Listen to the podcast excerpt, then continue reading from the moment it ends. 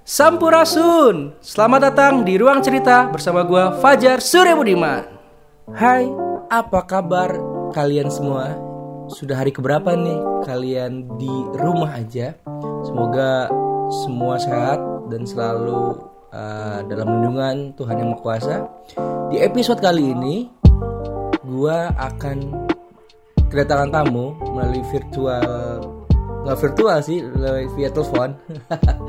Karena kondisinya kita nggak bisa bertemu akhirnya di podcast pertama gua hari ini gua akan uh, menelpon sahabat gua yang 14 hari dia harus di karantina 14 hari dia harus melawan uh, pandemi COVID-19 yang hari hari ini dia akan bercerita banyak bagaimana suka dukanya untuk melawan COVID-19 penasaran check this out Oke bro, apa kabar?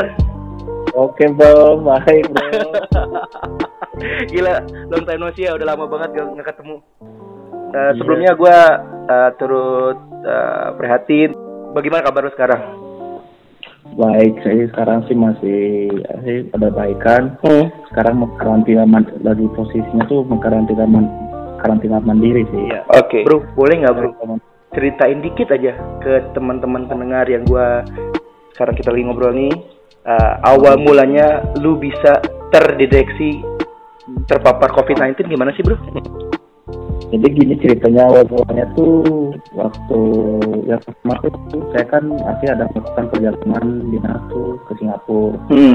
Memang lagi marak sih, lagi, Hmm. lagi ada COVID-19 ini. Hmm. Cuman karena masih belum karena di Indonesia tuh masih belum tanpa marak banget ya saya Hmm. cuek-cuek aja karena Hmm. eh, pergi ke Singapura tuh masih masih bisa lah gitu kan. Oke, masih masih bebas lah ya kita ke Jakarta ke Singapura Bebas. gitu ya. Hmm. Nah, saya ada sekitar semingguan lah di sana. Semingguan. Ya, minggu seminggu. Oke. Jalan sih ibarat eh, ya jalan ke mall makan ketemu orang. Heeh. Saya nggak nggak sadar nggak orang asli di ternyata di Singapura sendiri tuh nggak tanpa aware nggak pakai inilah asli nggak pakai masker. di Singapura juga masih kayak biasa aja kayak nggak ada nggak ada. Biasa aja. Nggak ada. Oke oke. Kayak saya ah oke lah ini nggak ada masalah nih gitu Ah, ah, dan ah. kan ya perusahaan yang yang saya temuin itu supplier dia tuh pasti dari dari Cina Oke. nggak tahu nih gitu kan eh, salah satu dari mereka tuh atau ada yang di mana saya kurang paham Mhm. nah begitu apa sih begitu udah pulang ke Indonesia Mhm. pulang ke Indonesia terus eh, selang seminggu saya ber- berangkat lagi Ke Singapura lagi. juga Oh. ke Surabaya Oh. Surabaya Oh ke Surabaya Surabaya oke oke.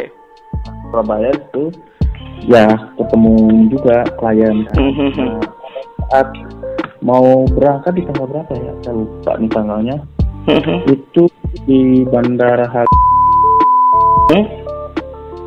eh memang sebelum mau berangkat itu saya merasa badan kurang enak saya tapi bat pasti batuk ya sedikit Mhm. agak memang benar nah, saya kira karena kecapean kan Oke. karena dari pulang dari Singapura Hmm.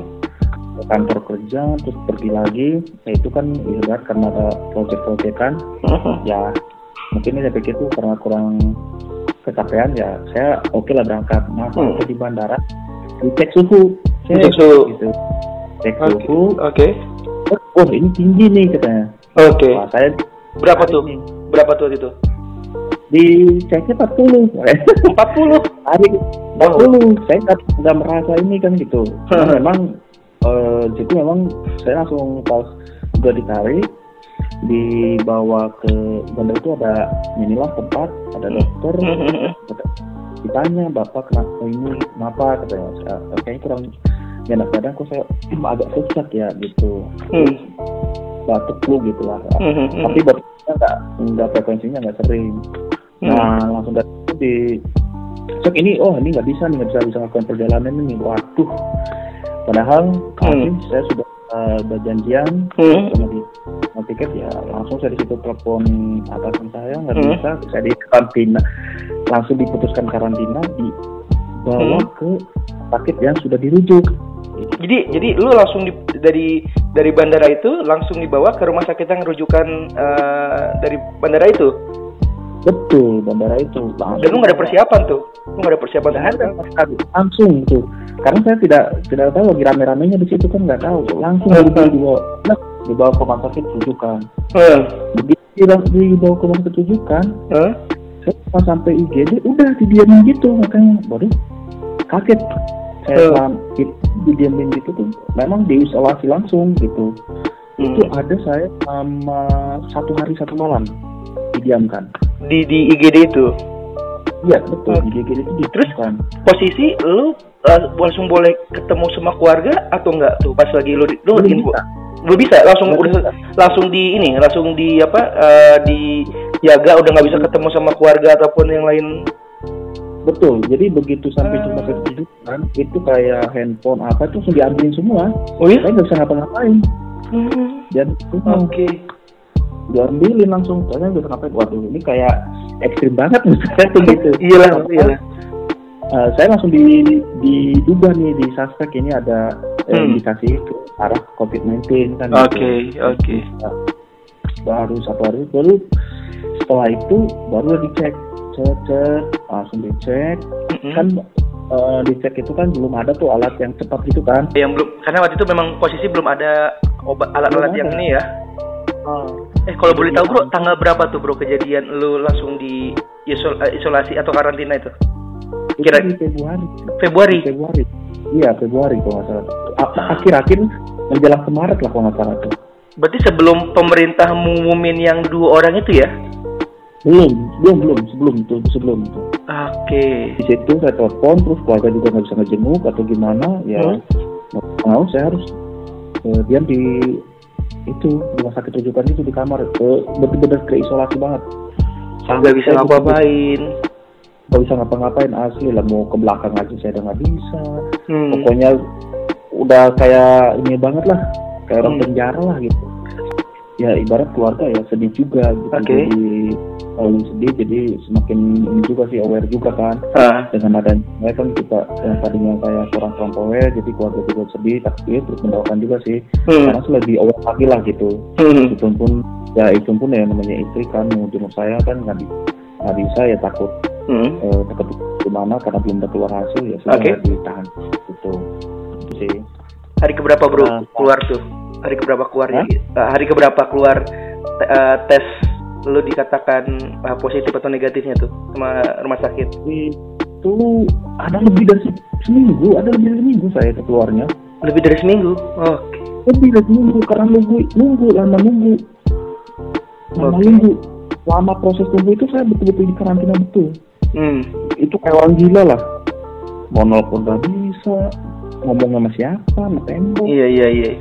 nggak bisa lah kayak betul-betul ya nggak ada teman lah Hmm. berada di dunia nggak ada penghuni gitu Iya benar-benar lu sendiri bapak gede.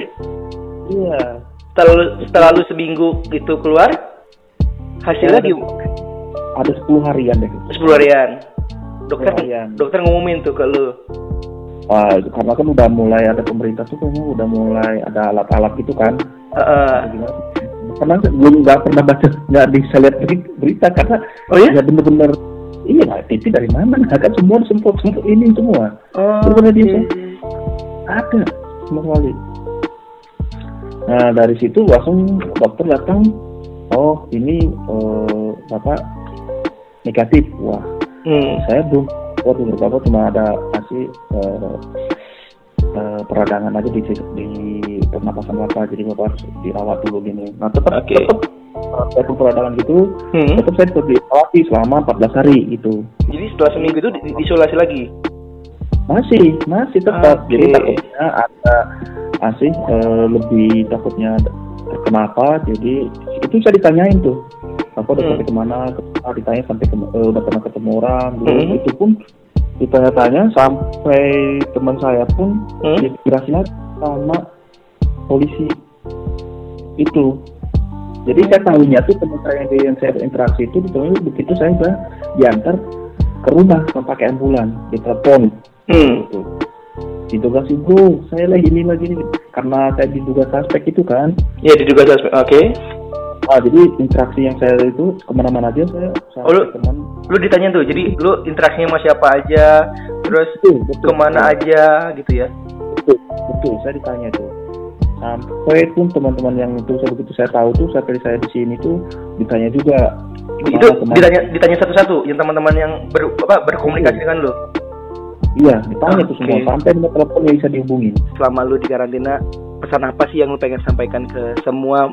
Kan banyak nih netizen Indonesia kan ada yang mau dengar himbauan pemerintah yang stay at home atau yang di rumah aja. Ini tapi kan ada juga yang modelnya kan masih harus keluar atau yang masih kadang-kadang ada yang bandel juga kayak gitu.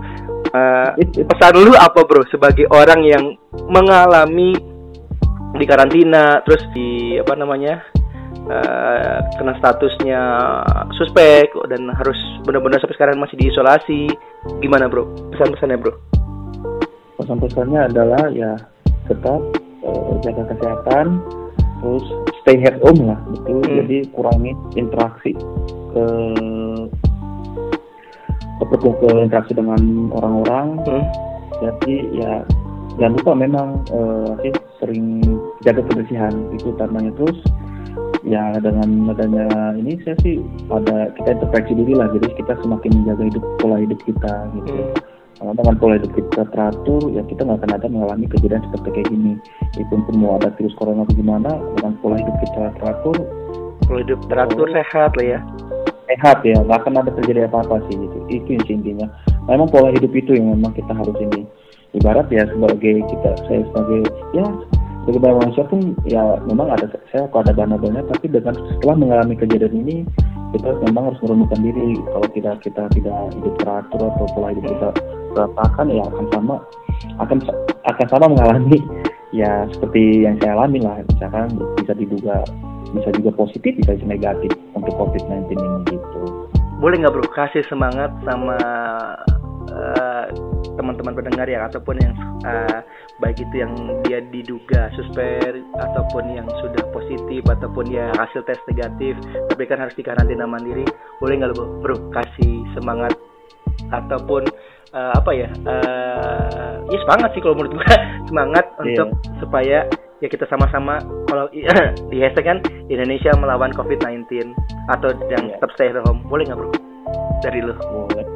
gimana? Bagi teman-teman nih yang mungkin ada yang sebagai positif, ada yang negatif, terus ya bagi yang positif tetap harus semangat untuk sehat, jangan jangan takut, Hmm. ikut keluarga, terus ya tetap kita jaga kesehatan.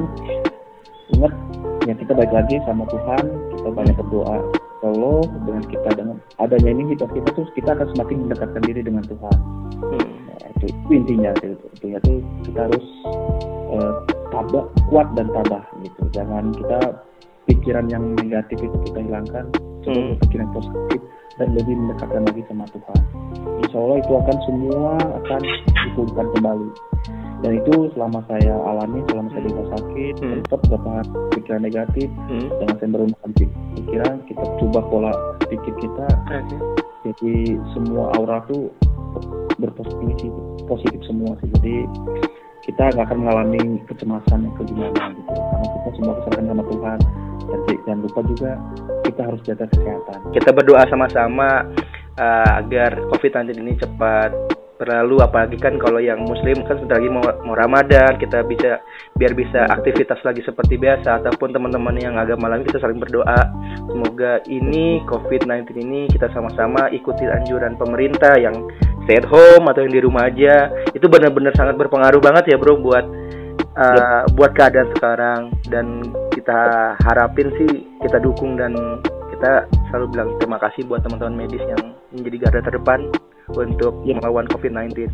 Bro, siap siap. Betul, betul, betul, betul. bro, thank you banget ya bro waktunya. Uh, oke gua tunggu kabar baiknya lagi nanti setelah kita bisa ketemu nanti setelah COVID-19 berlalu nih. Terima kasih buat para pendengar semua yang sudah berkenan mendengarkan podcast pertama gue hari ini. Semoga dapat menginspirasi kalian semua dan tetap stay at home, tetap waspada, jangan panik. Kalau bisa pun kalau lu harus keluar, gunakan masker kain. Ikuti anjuran pemerintah. Sampai ketemu di episode berikutnya.